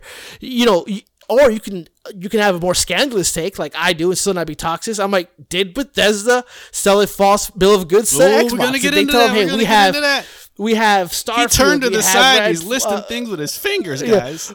we have Redfall. We have all these things ready. Buy us for seven billion dollars, and then what they received is like, Ooh, we're gonna get "Oh, we're into not it." Quite ready. Oh, I cannot Um, wait. so- I cannot so- wait. Yeah, so as as a fan of Xbox, I I, I don't want to be lumped into the whole Sony fanboy Right. toxic victory tour. I, I I have legitimate questions. I think that Xbox and Phil owe us these answers. Okay, maybe that's true. Not owe us, but I think Oh it'd be no, no, nice no. for them to give on- us some. No, I think O is perfectly I- fine. give us some answers because it, it's it's it, we're at a point right now where Xbox is saying all the right things and doing none of them. Like execution on on the front is is bad. They're really good, you know, with the words and the promises and all that stuff. And you're like, oh man, this is gonna be great and great. And I'll, and granted, Sony has done that in the past too. Kind of talk about Final Fantasy course, remake, a seven remake, and take Yes. five years for it to release. Sure, Yes. that's part of it. But here's the thing: now when everything that you you've mentioned and promised, the only thing that's come out, which pretty it's been great, Forza Horizon Five, and then everything else, including Halo, which I love, but is isn't the Halo of of, of like of two and three. Like the, there's problems with that game, and then everything else. Like in the last in the last twelve, like in the last twelve months, um, in the last nine months, there's been zero Microsoft Game Studios games released on Xbox. Oh yeah, yeah, yeah. Now, we're gonna granted- talk about we got we got we're gonna talk about. Let, let me get let me get the lead out of the way Yeah. first, and then let's let's dive Yeah. right in because you're already cooking right now, and I'm trying to catch up. Uh, Bethesda has announced that both Starfield and Redfall have been delayed to the first half of 2023, citing a need for more time to get both games up to standard. Shortly thereafter, Jason Schreier reported uh, via Bloomberg that there were long running internal concerns at Bethesda about Starfield's development time and troubles, despite Todd Howard's insistence that Starfield's original date was set in stone. So, Pablo, I, you know, we, we kind of hinted at a lot of directions we want to go with this conversation. And, Yeah. and one of the ones that I know you started with that I definitely want to chime in about is the community's reaction and the reaction they're trying to sort of um, govern over people as well. Um, because I think you, you hit the nail on the head, and I want to I want to dive a little bit deeper into that because I think this is something that I've said for the last few weeks on this show, and I want to get your thoughts on it because I know you weren't able to jump in with me um, some, for some of these topics that I talked about. But I, one of the things I've been talking about, Pablo, is don't throw the parade just yet. The Game Pass parade from the Xbox Brigade. It's like every single every single Right, time. Dr. Seuss. I came with notes. Listen, um, but I've been very adamant about how hard it is to talk to an Xbox fanboy when their console finally reaches the number one spot of market share, which was an amazing headline that happened very recently. And I said on this show, right now, you can't tell Xbox fans nothing. It, they don't want to hear it. They don't want, and and it will get so far to where it is, as you said. Now they're telling you how you're supposed to feel about this news and trying to tell you you shouldn't care about this because because Game Pass is still great anyway. And you're still going to have plenty of games to play and maybe they'll go secure another third party game. So just calm down. Stop making a big deal out how about stop telling people how to feel? Okay? Because this first and foremost, uh, the console warrior nature and the undertone of that is not lost on me. It's it's obnoxious because this is a an important game. Don't play it down now that it's not coming. It was a big deal, and this is something that I have said through talking about Halo and Everwild and Perfect Dark Reboot and other games. Like first party games are not coming along well under the Xbox umbrella. And I've been beating that drum for a while. So for anybody to tell me not to make this a big deal is them to also telling me that hey, wear blinders like I am and don't call spades what they are because uh, ig- ignore the obvious signs of, of trouble in paradise and pretend like everything is hunky dory. And I'm not going to do that. Yeah, and it's Go ahead, go ahead. It- it's a super weird kind of take where it's like, do you think that we don't have the mental capacity to love Game Pass and be appreciative of Game Pass and also question the fact that Microsoft isn't releasing first party games at the clip that they promised they were? You can do that. Listen, uh, you said uh, they shouldn't be throwing parades. Nobody should. There's no parades till it's over. Like once you secure the the the the, the championship at the end of the, the cycle, the console cycle run, then that's when you could throw a parade. Till now, these things are fluid, man. These things are constantly changing. This is going to change the landscape in terms of the perception of Xbox, uh, whether you like it or Yeah. not. I mean, look, I don't think that this is an automatic win for Sony. Sony still has to deliver on uh, in the fall, uh, and, obviously it, it's the comedy of the console wars where Sony fans were like. Yeah, Starfield ain't shit. That game ain't nothing. And all of a sudden it's delayed. It's like I can't believe the biggest game of the year has been. Re- yeah, th- th- don't listen to that. That that's not don't, that's not that's not conducive to any argument. Yeah. That's just people trying to defend their plastic box. What we're here, what we're saying is simple: is the fact that Game Pass is absolutely amazing. Also, Xbox has problems. Uh, There's, I mean, there's there, there's no need to keep reiterating and repeating how great Game Pass is. Specifically, if the games that we thought we were going to play this year on Game Pass, uh, they're not going to be there. Exactly. So exactly. I mean, so like, get, oh, let, I can't wait. I cannot wait. Yes. yeah. So let, let's let's let's be honest here. Uh, but yeah, I mean, uh, uh, I agree. Yeah, I mean, and, and the thing is, like, don't use this story to serve your narrative. This is not about narratives. This is not about agendas. This is not about weaponizing these delays to to say well, this is why PlayStation's better or this is why Xbox is better. It does show some differences in kind of where each each company is at in certain aspects of what they do. There's some things that Xbox do, does way better than Sony.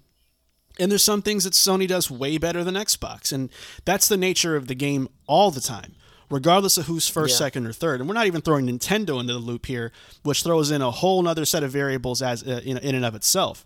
So I think just trying to weaponize it, whether you're a Sony fanboy or Xbox fanboy, trying to, to hand wave it off to, and then trying to kind of um, govern how people feel about it is not cool. Like it's okay to have a, a raw, visceral reaction to this and be genuinely angry at Xbox and still love Xbox. It's possible to have Yeah. two things be true like that. I mean, So that's that's me right now. Yeah. And, and you know, and, and we have to kind of also look at things the way that they are. Like uh, last year, at the end of the year, Xbox released uh, Horizon. Uh, Forza Horizon 5 and Halo. Beginning of this year, we got uh, Gran Turismo 7 and we got uh, Horizon Forbidden West. Like, you know, Yeah. like they're, they're releasing games. That that's not Xbox releasing games and right now they're on par. I think the the stat was last 9 months uh, Xbox and PlayStation have released the same amount of exclusives on their consoles.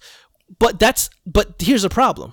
We're talking about the future. We're talking about the fall. Right now, Yes. Xbox docket nothing. And I'm not even I'm not even being like it's not hyperbole. I'm not saying uh literally nothing. Yeah. You know, that's concerning. That is beyond concerning. Specifically because when you look at their first party output, what what's left? What what do we got? Yeah. You know, maybe you know we'll talk about it later on the other Yeah, for as sure. we go down. Maybe there's some surprises that are happening, but as it stands right now, the conversation can only be had with what we have, with what information we have on hand, and what we have on hand is that Xbox has nothing, and they're not really doing anything to fix that Yeah. or, or show that they're, they're surpassing that. Yeah, So, no doubt, yeah. no doubt. Now, I want to kind of, um, I, I want to focus in on Bethesda and Todd Howard first. I want to start there because Mm-hmm. I think there's a lot of aspects, even just Xbox aside, that just from a Bethesda standpoint, in and of itself, to me, are very, very interesting things about this. Now, uh, if you don't mind, I'm going to jump in kind of first here and, and kind of lay some foundation down. I talked about uh, in the last episode um, what I was kind of hoping that that Xbox would do well and avoid doing wrong, and I was pretty, I was pretty, you know, big on talking about Starfield and just how they got to get that right. That presentation mm-hmm. has to count for a lot, and I talked about Todd Howard a lot in that tangent because and I didn't want to say it at the time. I'll say it now. I- I've always had a really tough time trusting this dude. I've really had a hard time with this guy because to me, I feel like it's a combination of three things. I think number one, I think his best games are behind him. Number two, I feel like he is close to aging out of the kind of games that he wants to make because I don't think he's able to handle the scale and the scope and, and the work that it takes to put them out without there being bug Thesda type of problems. And the third reason is I don't like his jacket. But like but you know, in all seriousness, I, I've I've always had a hard time. And the third thing is, uh, in actuality, is it is the way that he has kind of sensationalized his games pre-release, and then you get the games, and it's like, what happened to all that hype you gave me about having this, that, and the third? So, thinking about what this what these delays say about Todd Howard and Bethesda, Pablo, let me start with you. How does this sit with you when it comes to their role to play in this? And what does Yeah. this change about your perspective when it comes to these these uh, entities? Yeah, I don't know, man. I, I, I, I honestly I disagree with you on your feelings about Todd Howard. I do think that you know he is when it comes to talking about his games. Honestly, in terms of when they're ready, I think that he's he's less than uh how do you uh, he's not not someone you can trust in that way because uh, just about every game he's talked about, uh, whether it be Skyrim or, or Fallout, has has been delayed in one one point or the other. So like th- in that aspect, I I agree. But when it comes to like if he's timing out or, or if you know he doesn't have the bandwidth anymore to, to make great games, I I don't know. I, you know, Fallout Four is pretty fucking good. I mean, I, I know people have something to say about that game, but I think Fallout Four was pretty great. But I think what's happening here is the fact that what you've said that Xbox has to get this right. And I think if Bethesda was on their own, and I think if they weren't purchased by play uh, by Xbox and they were still their own uh, kind of uh, privately owned company or whatever, the, however they were set up, that this game would have come out this year in November and have been as equally as buggy as Fallout 4. It, it had the, the jank and all that stuff that that Bethesda games always had, and a lot of us, not necessarily us, but a lot of a lot of uh, fans would probably excuse it with the whole you know Bethesda jank type type conversation. I think what's happening here is that Microsoft needs to get this right from day one.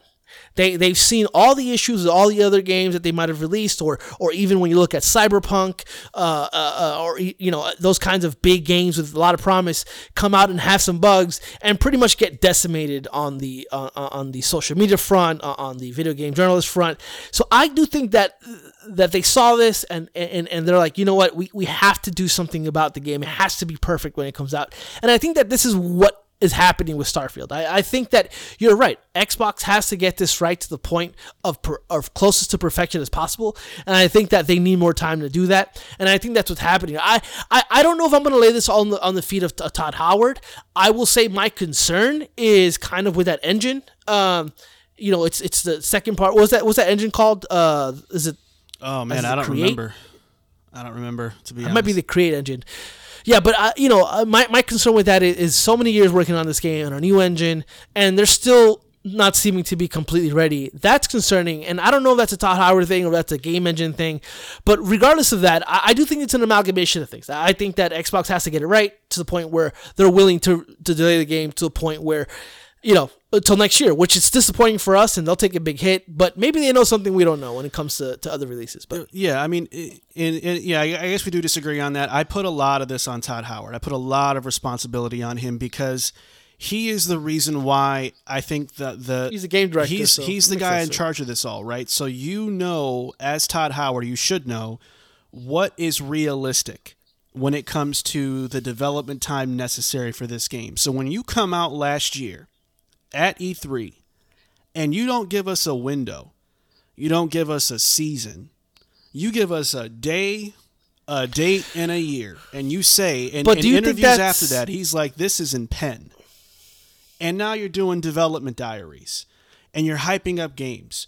Word is, you're interview, you're talking to Geoff Keighley, you record something for him as well. You sound so confident, and then all of a sudden, uh oh, this isn't ready. That's on you, Todd. Now, You see though, but here's here's the thing, and, uh, here's why I think, and this is the reason why I think that they would release a game if it were up to them.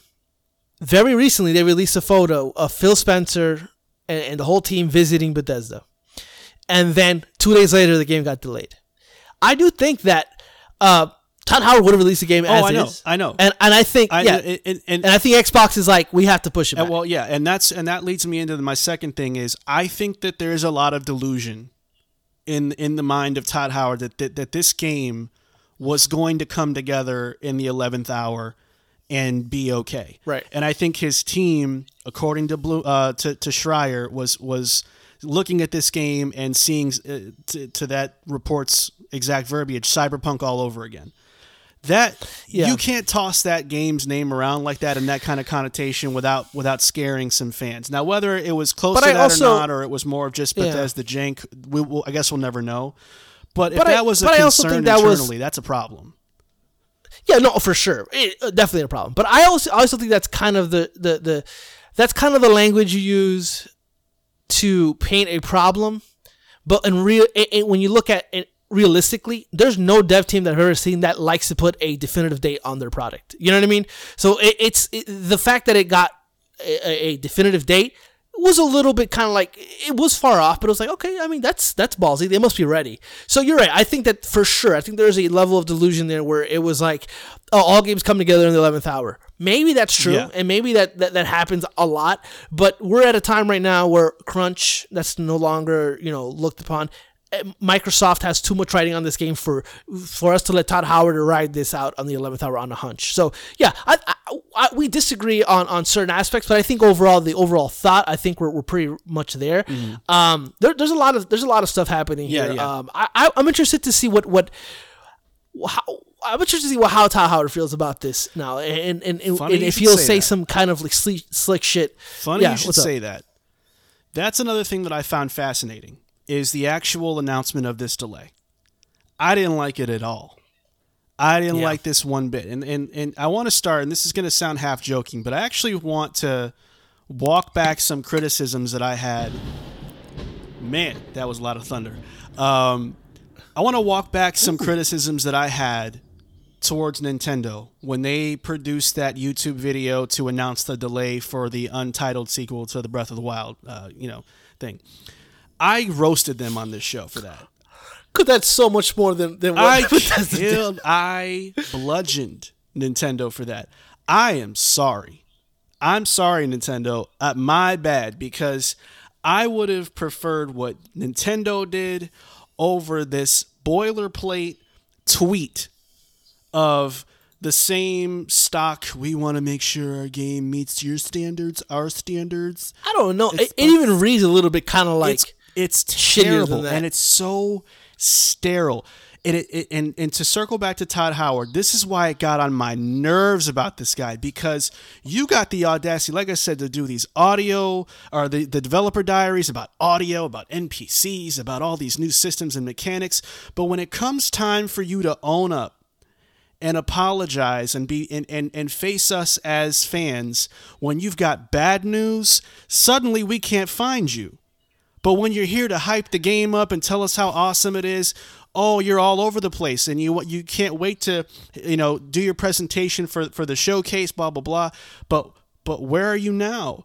I would have appreciated. me- I, it wouldn't have made the news any better, but it would have made me feel like they cared more if they had recorded something or they had said something, you know, face to face about this in, in a way that wasn't so cowardly to me. here, here I, I think that a lot of and, and I'm not saying this is the right thing, but I think a lot of people will be put at ease when E3 comes around and and we'll talk about that here coming next in terms of what they have to do in order to, to not make this right, but make this feel I guess better. But let me read the tweet real quick. That way we, we can have an understanding of what Marco is saying here. It's on this black uh, background with white lettering. It says Bethesda top and it says, We've made the decision to delay launches of Redfall and Starfield to the first half of 2023.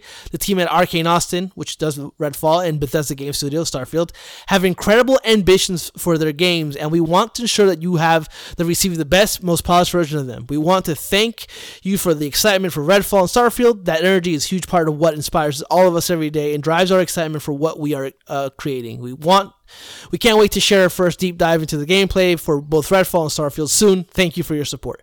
Like it's so nothing, Yeah, it- it and it is, kind of reminds me of of. It reminds me of, of Cyberpunk when there was that yellow backing. At least it was yellow and it had some pizzazz. Give me some color. but this is just black and white, like an obituary legit right black there, and white. bro.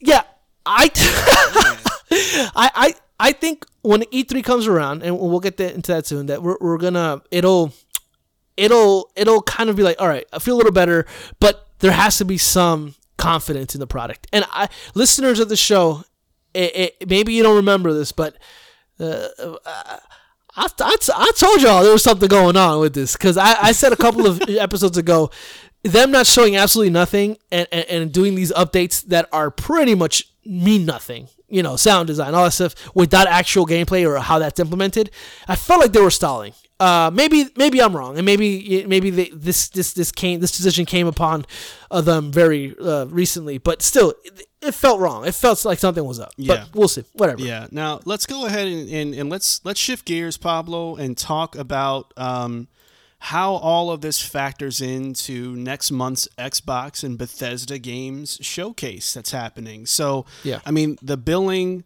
the imagery is is the Xbox logo superimposed over a planet So it was obvious that Starfield was going to be the marquee game of this presentation. And now, with this delay and what we've heard about some of the internal problems and challenges with its development, uh, and Todd Howard's role and his insistence that it'll meet the date, and now they decided it can't, and all these factors that we're carrying with us now into this showcase how does it change your perspective or maybe even your expectations about this showcase, in your opinion?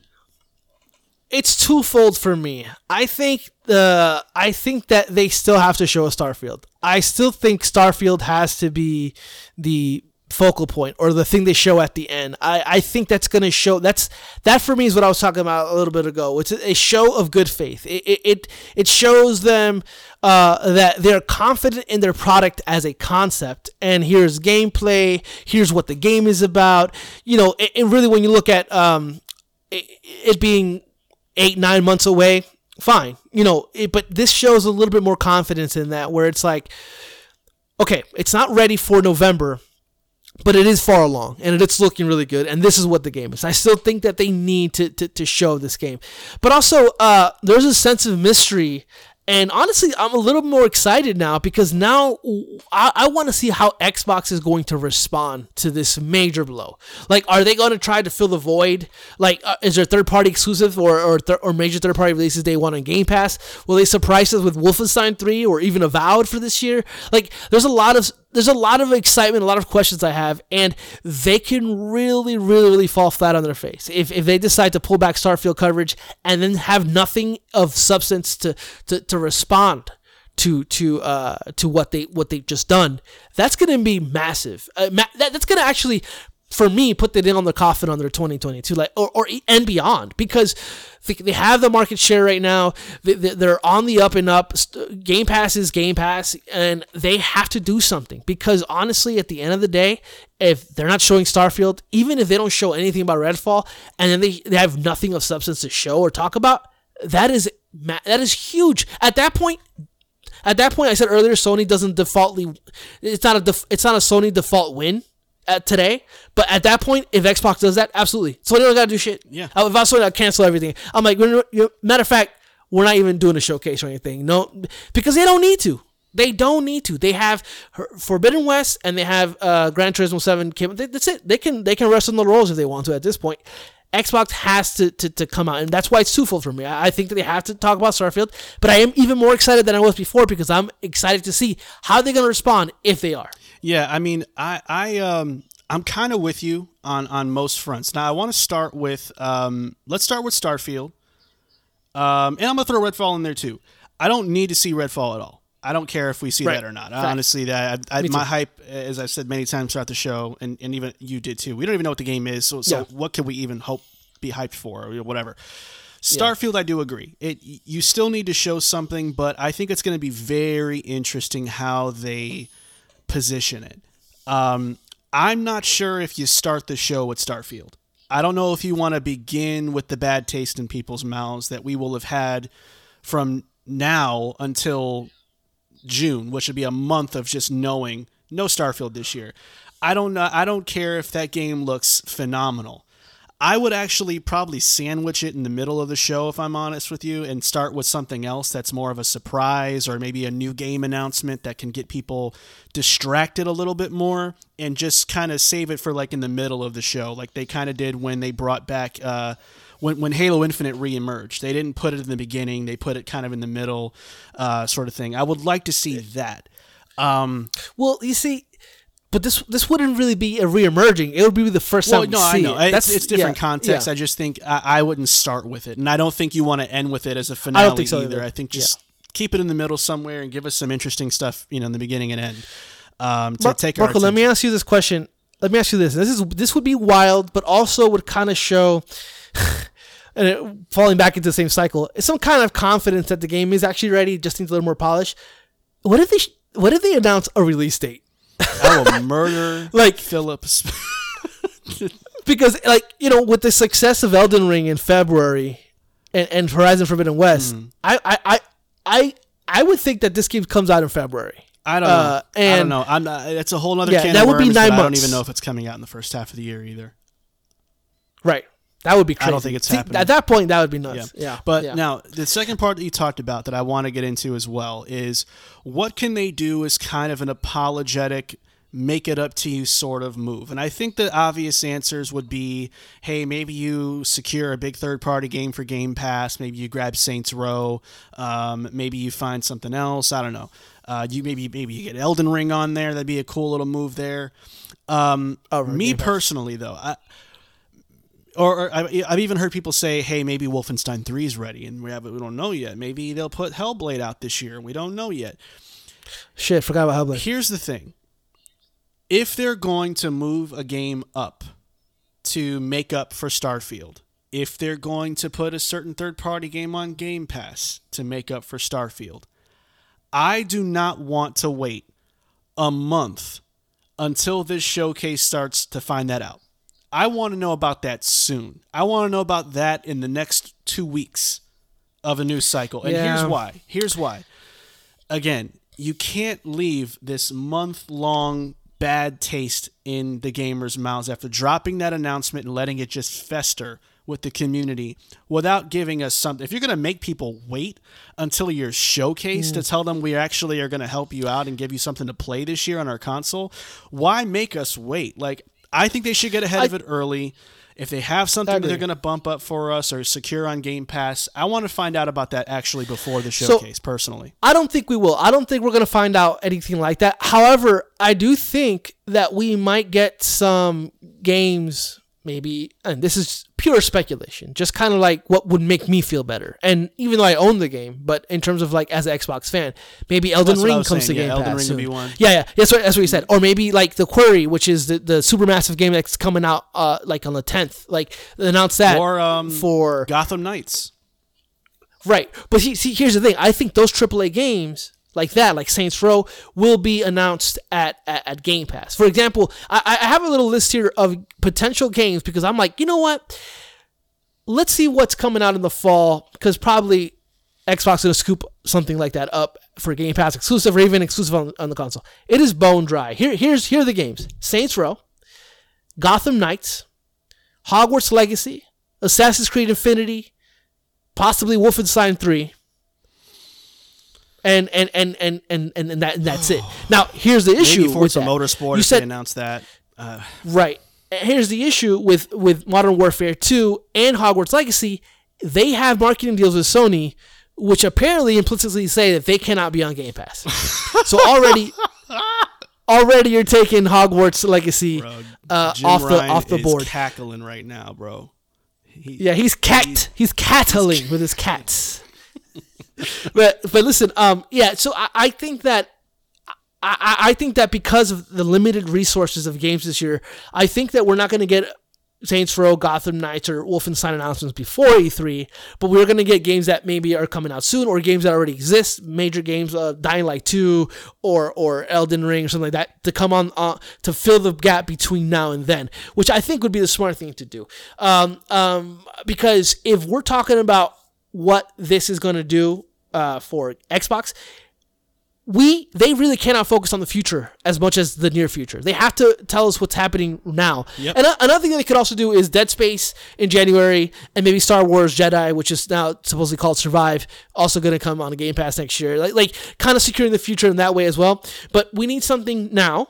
But we also need something at the end of the year to, to kind of not validate Game Pass because Game Pass doesn't need validation. It is it's a great deal, but to kind of make it like almost undeniable at that point every year because every year they release something halo undeniable you need game pass uh forza horizon uh horizon 5 undeniable you need game pass to, to give you something First party. this year gotham knights yeah For, well, well at this point it's not going to be first party that's just that's going to be out the window That's and the hard I, part I about understand validating Game Pass, though. It's a big component. I of it. know, but also, yeah, but also, but also, I am, I'm, I'm. My take on that is, am I really going to be like, oh, I'm great. I'm, I'm grateful Saints Row and Gotham Knights is on Game Pass, but it's not first party. I don't care. It's going to be on Game Pass. Now, optically, yes, it looks bad, but for the consumer, yeah, I mean, I, I don't, I think, I honestly think if you're going to be like, poo pooing Saints Row and Gotham Knights because it's not first party. It's kind of a silly. Well, I wouldn't poo poo those. I, I don't much. think anybody should be poo pooing those. Right, right, games for being exactly, exactly, Are, yeah. exactly. No, and I'm not saying No, you no, would at all, but I, I think um, but optically, you're right. I think that yeah, it- the first party stuff is tough. Yeah, the first party stuff to me is, I mean, and we we heard all about it a few weeks ago with the PS Plus new tiers, and everybody was like, "Oh, you know, with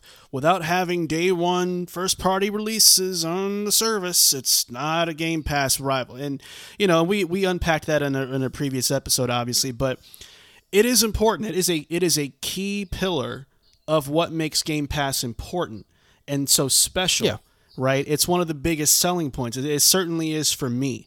And so when you talk about the lifespan of Series X and S so far, 2020 we got nothing, right?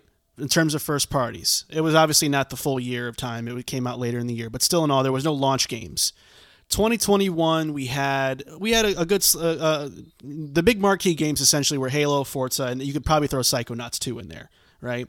yeah, And now we're going to have potentially another year where one of the biggest benefits of Game Pass will not be uh, apparently utilized. And let, again, obviously, this is all tentative until we find out what they announce at the show, but potentially not having anything in terms of first party day and date drops, it is going to hurt. It is going to hurt. And, it, it, and I think they can definitely kind of mitigate some of that by securing some third party games, and it will definitely help the cause.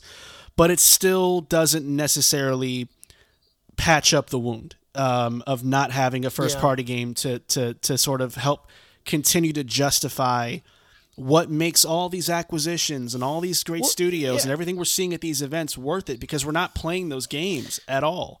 Um, yeah. I mean. I- and and I do I do agree with that, but I also think if they're able to give us even if they're third party and they're on different consoles, but they're on Game Pass, that's the edge of Game Pass. That's, that's the thing about Game Pass that also kind of works for uh, uh, advantage for for Microsoft is the fact that okay, it's not an exclusive game, but it's exclusive to Game Pass, therefore you don't have to actually pay uh, money, right? But th- that's understandable. And even then, when when you look at this year, potentially what first party's coming out. I don't see anything coming out. And you said nothing came out in 2020, and I think that's right. I think the only game that I can remember that came out in 2020 as first party was um, Gears Tactics.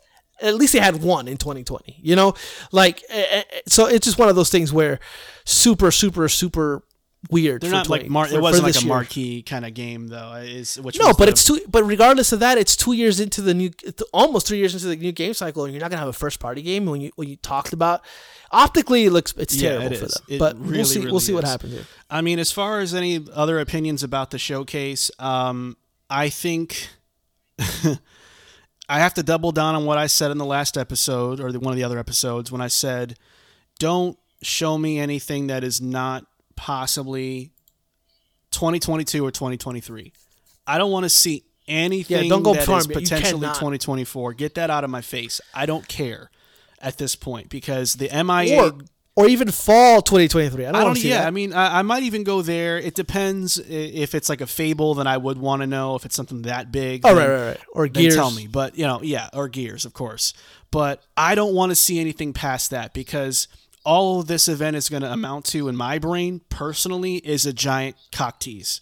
And I don't need any more of that. I'm sorry, Phil. I'm sure. I'm sure you. I'm sure y'all the packing on Xbox land, but I don't need to know. Like, I just This ain't no Tinder. I just I just want to play your game. So if I'm finding out, oh, here's the new trailer for Contraband, and you show me 2024 at the end of that hoe, I'm gonna be pissed. I will fight you. I don't want to see that. I, I, I already know there's. especially Go ahead. Go ahead. Especially since there's nothing down like especially since the the, the games that they they've they promised that are coming out this year or early next year are we don't have them Yeah. yet. like Avowed. play, Sony can can can talk about Wolverine in 2023 2024 because they have games coming out first party this year Yeah. you know or very or, or already had games come out this year so it's it's super disappointing. Uh, as an Xbox fan, I am thoroughly disappointed. I, I do think that, um, I do think that I'm, I'm, I'm, I'm happy in a way that we're not going to get a buggy mess. Hopefully, right? That's the hope. Yeah. Uh, but also, I I I I have to be honest and, and be thoroughly disappointed. This is the second time that they do this. With they did it with Halo in 2020, which was the big game, right? And they did it again in 2022 with with Starfield. Like, get your shit together. Like, what is happening over there where they can't? This is cr- it's Even, a chronic like- issue. It is a chronic issue. Yeah. Yeah. Yeah, at first, at first, I think if you listen, if you listen to kind of the, podcasts, like when this started up, I might have been a little more defensive of, of, of it. like, yeah, it happens. Making games is hard. Blah blah. So yeah, on so delays forth. happen but, too. But, but, yeah, it's, it's part of the territory. but when it's when it's specific to you uh, to your to your specific first party teams the fact that you know perfect dark is in trouble the fact that we haven't heard nothing for Senua's sacrifice the thing that the fact that you know uh uh, we haven't heard anything from Avowed. We haven't heard anything from all the first party. What's that? Everwild has been completely uh, It's in the restarted. Uh, F- Fable, Fable. I don't know what the hell's happening with Fable. I mean, uh, uh, there's also some issues with Fable as well. And now you're talking about Starfield from a company like Bethesda, who is pretty much an established company and doesn't have any like it. Now it- it's it's infecting everything. It's not a Like, coincidence at everything, all. From the surest Yeah. From the newest of news to the shortest of things, everything is is pretty much in trouble, which is concerning. It's concerning. And and and I thought I would never say this. I thought I would never say this, but I'm kind of questioning Phil uh, Phil's leadership a little bit in terms of like Oh. uh, You stop Because it's like, dude, this is happening- bro. this is happening under your your watch. Dog, you're It right. really is. You're right, dude. And this is uh, this is a perfect segue into the next question because I have a lot of points that, that tap into what you're saying, and I want us to think about if this stuff changes the way we look at Xbox from now on, personally speaking. And to me, the answer is yes. I have to say yes, and I say yes for what you just touched on, but I want to start here first. One of the things that really gets on my nerves, arguably the most about all this, is what was the biggest criticism that Xbox got all throughout the Xbox One era? Xbox ain't got no games. Everybody kept saying that. Xbox ain't got no games. And sure enough, year years would go by and it'd be just the bare minimum. And every once in a while you get a decent year, but it was mostly just kind of blah. And here we are, after all these acquisitions, here we are after you got all your studios, you know, p- pumping in work and, and, and got, got stuff ready to show for the showcase and all this stuff. You were quiet all year, which was weird enough as it is. And here we are finding out halfway through the year that was already dry that the other half of the year is probably going to be dry too. And now the the old criticism of Xbox ain't got no games comes back out of the grave and it's legitimate too. And as an Xbox lover, it just grates me that that is once again a valid criticism for this brand. And so, personally speaking, this does change my perspective because this is not a coincidence. This is an issue I've talked about in many episodes recently that it seems like Xbox first party games are prone to having problems development problems, turnover, issues with concept, issues with management, having to outsource, then taking it off certain teams and doing it ourselves. And all this stuff keeps happening every single time a big first party game happens. And I said it about Halo. If that's what they're going to let happen to Halo, which is their most important IP, that's a bad omen for what could happen to other franchises under the Xbox umbrella. And we're seeing it happen again. Now, look. I don't know how, how Starfield's going to turn out. Uh, maybe it'll be great. Maybe it'll be okay. I, I, I can't speak to that yet. Same goes for Redfall. So I can't factor that into the equation anymore. But what I can say is that once again, we're just kind of left going, oh man, like, not this again, right? And that's what leads me into what you said about Phil Spencer. I love me some Phil Spencer. I really, really do. And I think that this guy has done more good than bad for Xbox, to say the least. However, there is a serious problem that is going on with this company when it comes to managing their first parties. It's getting spooky out here Yeah. because the autonomy that these studios have is not resulting in quality work. Period. With the exception of Forza Horizon 5, and, and I guess you can throw uh, Double Fine in there for Psychonauts too, right? I don't really know if there's another studio that I really trust that can make a really good game, probably outside of the coalition. Everybody else seems to be. What was that? Obsidian. Obsid- maybe Obsidian. I throw Obsidian in there too. yeah. But everybody else seems to be struggling. And it's Phil Spencer's responsibility to fix those problems, not go out and buy more solutions. That's why the mm-hmm. acquisition thing isn't so sexy to me anymore because you can't buy your way out of this problem. You're just perpetuating it. Because the more you buy, the less that Phil Spencer can manage by himself. And the more you have to rely on autonomy because Phil can only do so much and watch so many things at the same time. So, this is a problem for Xbox because now you have a lot of studios. This isn't even factoring when Activision joins the family yet, and you got to deal with Activision Blizzard's dysfunction, right? It's not even factoring that yet. And you're still having problems, not just with Bethesda, but with your OG studios too. So they have a widespread problem for me that has changed the way that I can trust them when it comes to first party. So I, I, on the surface, a lot of people will say, "Oh, dude, it's just it, games get delayed all the time. It happens," and that's true. But this is a bigger issue for Xbox because it just can't stop happening. I so I agree with you. I, I do. I, I do think that the fix is easy, which is the which is the uh, you know the other thing. It's release the games, and, and they got to be good. Um, I, I think a couple of years ago, uh, even uh, when we first started this this podcast, uh, I think that we were really uh, really hard on Sony for, for a lot of things that they were doing and or not and not doing, um, and, and and they they not they haven't necessarily rectified all that, but they've tried, and I think we've come off of that a little bit, right? And, and now we're on Xbox. I think that all this stuff is very fluid because we want something from these companies, and if they deliver, that's fine. I remember very vividly having a major issue with Sony, like, dude, they, they all they do is announce games that don't come out for years and years and years, and that's true until they came out, until Final Fantasy VII Remake came out, Uncharted 4 came out, God of War came out. You got this like this flood of incredible games, and I feel that that's what's gonna fix Xbox issues. Here's the problem: Do we trust Redfall?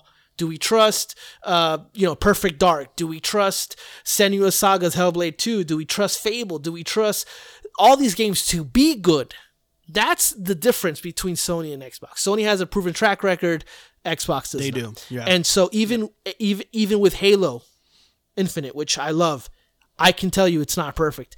Uh, Gears Six is probably their best. Gears Five is probably their best game that they've they, they've released as, as a first party in terms of like it being really good, like across the board. Right? Maybe not the multiplayer stuff, but the DLC was awesome. The base game is absolutely great. So that that's that's the concerning part. All this is very easily managed and very easily uh, fixed if they release games and they're good. But do we trust Redfall to be good? Starfield to be good. When the fuck are we getting Elder Elder Scrolls 6? Like there's a lot of a lot of a lot of questions here and it is it is concerning here and I'm not sure and I'm not sure that uh Xbox is going to be able to give us those answers or satisfy us uh not for a while. You know, not not for a while, unfortunately.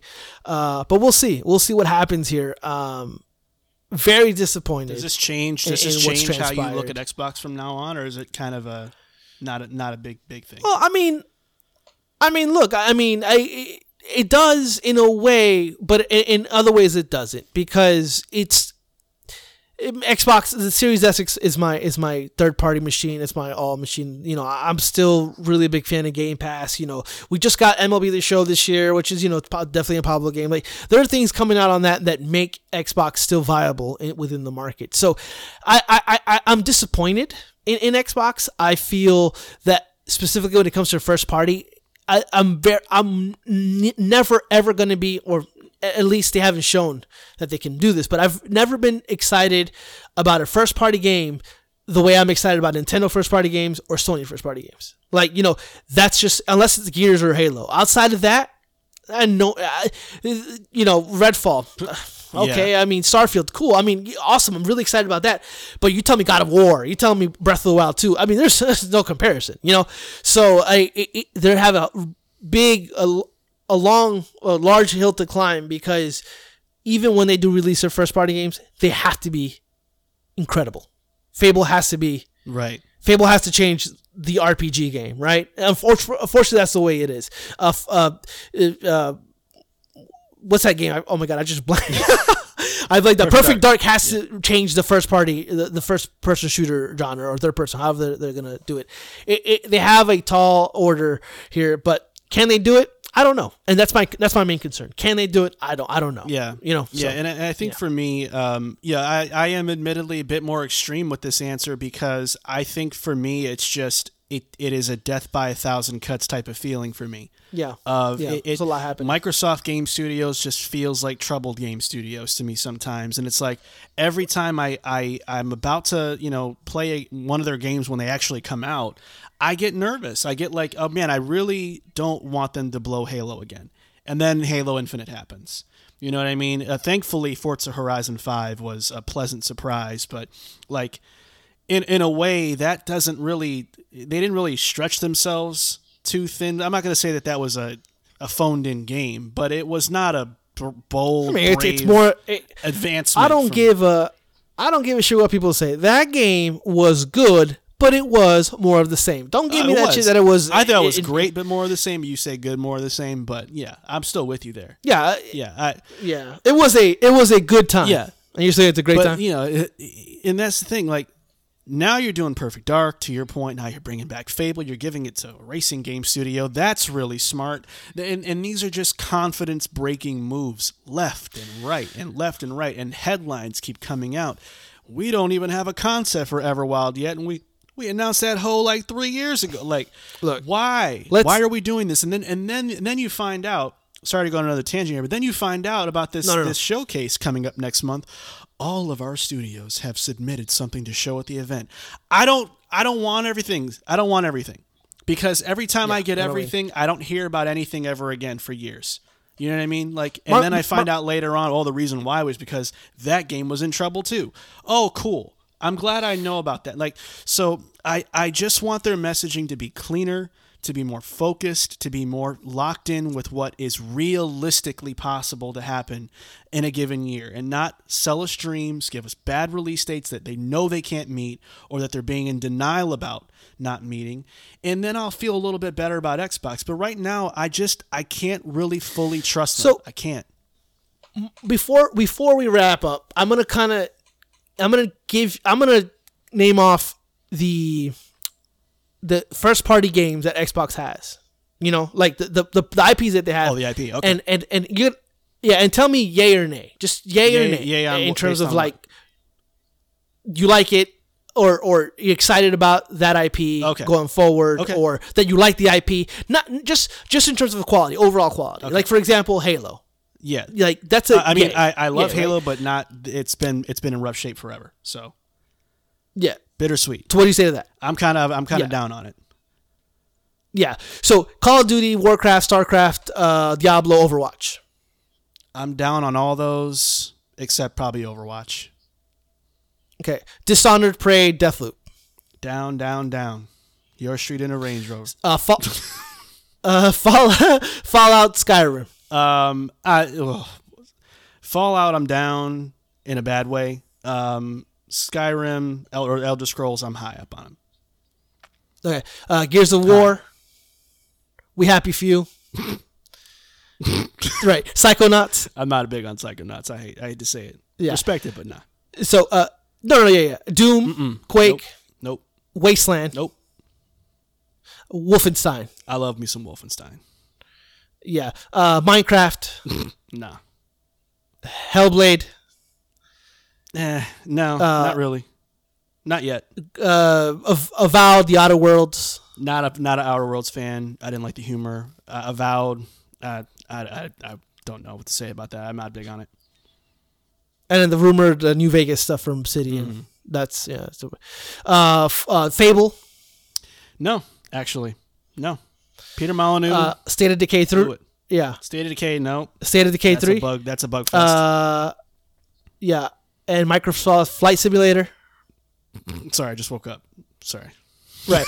yeah, so so so so I, there's a few there's a few games that I obviously disagree with you. Like Of course, I, am yeah, up on Halo. I'm up I'm up on Dishonored, Prey, all that stuff. Uh, I still love Fallout, Psychonauts. Yeah, obviously, but the the you see how how much they've bought and yet uh, how little Yeah, They I mean, have. they have a lot of dormant And- and- IP from some of the acquisitions that you hope they do something with. So right, but what I'm saying is stuff that it's down the pipe. But- like for, example, last one, Perfect Dark Reboot. yeah, no, I'm not.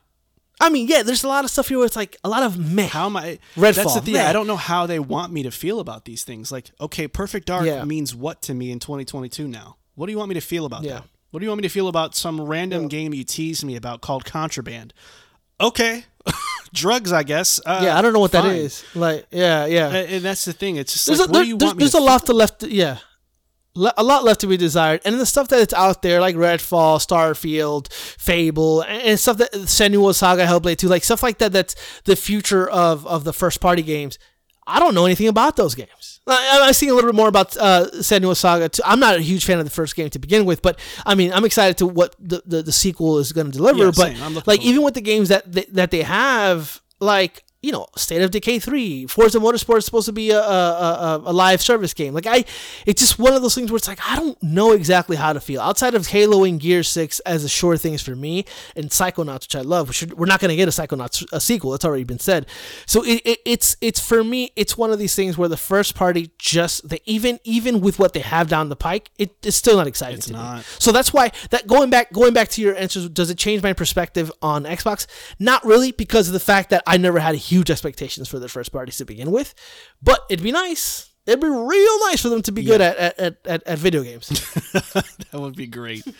Um, yeah, I mean, you know, I, I don't know if I have any more parting thoughts about anything. I think most of my bases were covered here, Pablo. But I, I will just say in general, I did my best to try to keep Sony out of this this this discussion because I think a lot of people have been, you know, using Sony as either a defense mechanism or um, this is why Sony's the number one. This I think that there's obvious fact to some of that stuff when it comes to the catalogs comparing against each other, like what you rattled off now from Xbox. That doesn't really hold a candle to what Nintendo or Sony does. It just, it's just, it's it's almost objective. I mean, you can obviously love what you love. I'm not going to tell you, you know, how to feel about these franchises, but I think there's a huge gulf there. And so you're already at a disadvantage if you're Xbox just from your catalog of IP alone. Then you're compounding that with now you're not even developing them in a good fashion. And then now that puts the hype of the games in jeopardy and the success of those franchises in jeopardy. And it just it's it's a it's a domino effect that is really really scary if you're Microsoft. Now I'm not saying it's gloom and doom that Xbox is doomed to fail this gen, but they are repeating history again. No. There's no denying that. They're repeating history with Uh, yeah, troubled I- games, dry years, and a lot of unanswered questions. And it just feels too familiar. And I thought we'd be past this by now. And it's just sad. It really is. Look, and, and and the truth of the matter is, is there are facts, and the facts remain is that Nintendo and Sony are just they're they've been in the game longer. Yeah.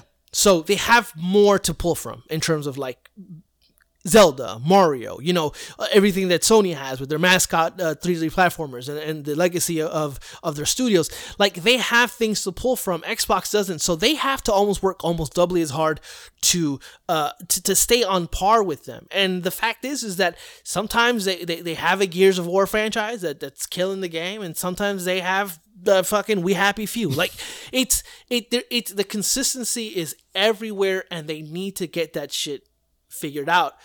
I don't think Xbox is going anywhere ever.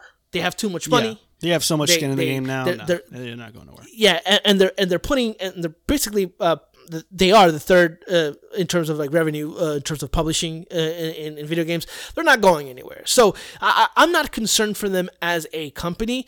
I just as a gamer, as a video game fan, I would like to see these games be good because I like good video games. That's it. Like there's no there's no I don't want Perfect Dark to be good so it can beat Sony. No, Yeah. fuck that. I want I want Perfect Dark to be good so I can play Perfect Dark and it be good and then play The Last of Us 3. Like, you know, I I don't want anybody to kill each other in that Right. sense. And that's the thing that I've never understood about console wars is that the- Extremes, man. Wanting to kind Extremes. yeah, wanting to to defend your plastic box in a way where you want the other company to die off. It's like, dude, do you do you like video games or not? Like, uh, what what what's what what's the, what's the gain here? So, you know, ultimately for me, I think that this is disappointing. Uh, I'm a realist, and I feel for me that when it comes to first party, Xbox was never great. And so this is just kind of hoping because they've bought other studios that they would kind of amplify their first party status. Hasn't been the case yet. Can it be? Possibly. They have they have the IP, but can they execute on that when it comes out? That still remains to be yeah. seen. Yeah, no doubt, man. I couldn't have said that better. So with that being said, man, I think it's going to do it. I think it's going to wrap up this week's show. I think we've gotten all of our frustrations out at Xbox, but we'll we'll we'll see what happens next month, and and we'll definitely report in once we've watched the showcase to share our thoughts for sure. Uh, so definitely look forward to that next month and circle us on your calendar. But for now, that is going to wrap up this week's show. Um, until next time. Be sure to give our podcast a sub if you enjoyed this. We hope this was a good conversation for you uh, maybe a bit of a different flavor than what else is out there. So if you like us, subscribe. And also follow us on IG at Cooldown Time Podcast or Twitter at Cooldown Time Pod. So we'll always be in your FOV. In the meantime, thanks for tuning in. We'll see you next week. Catch you later. Make me feel good.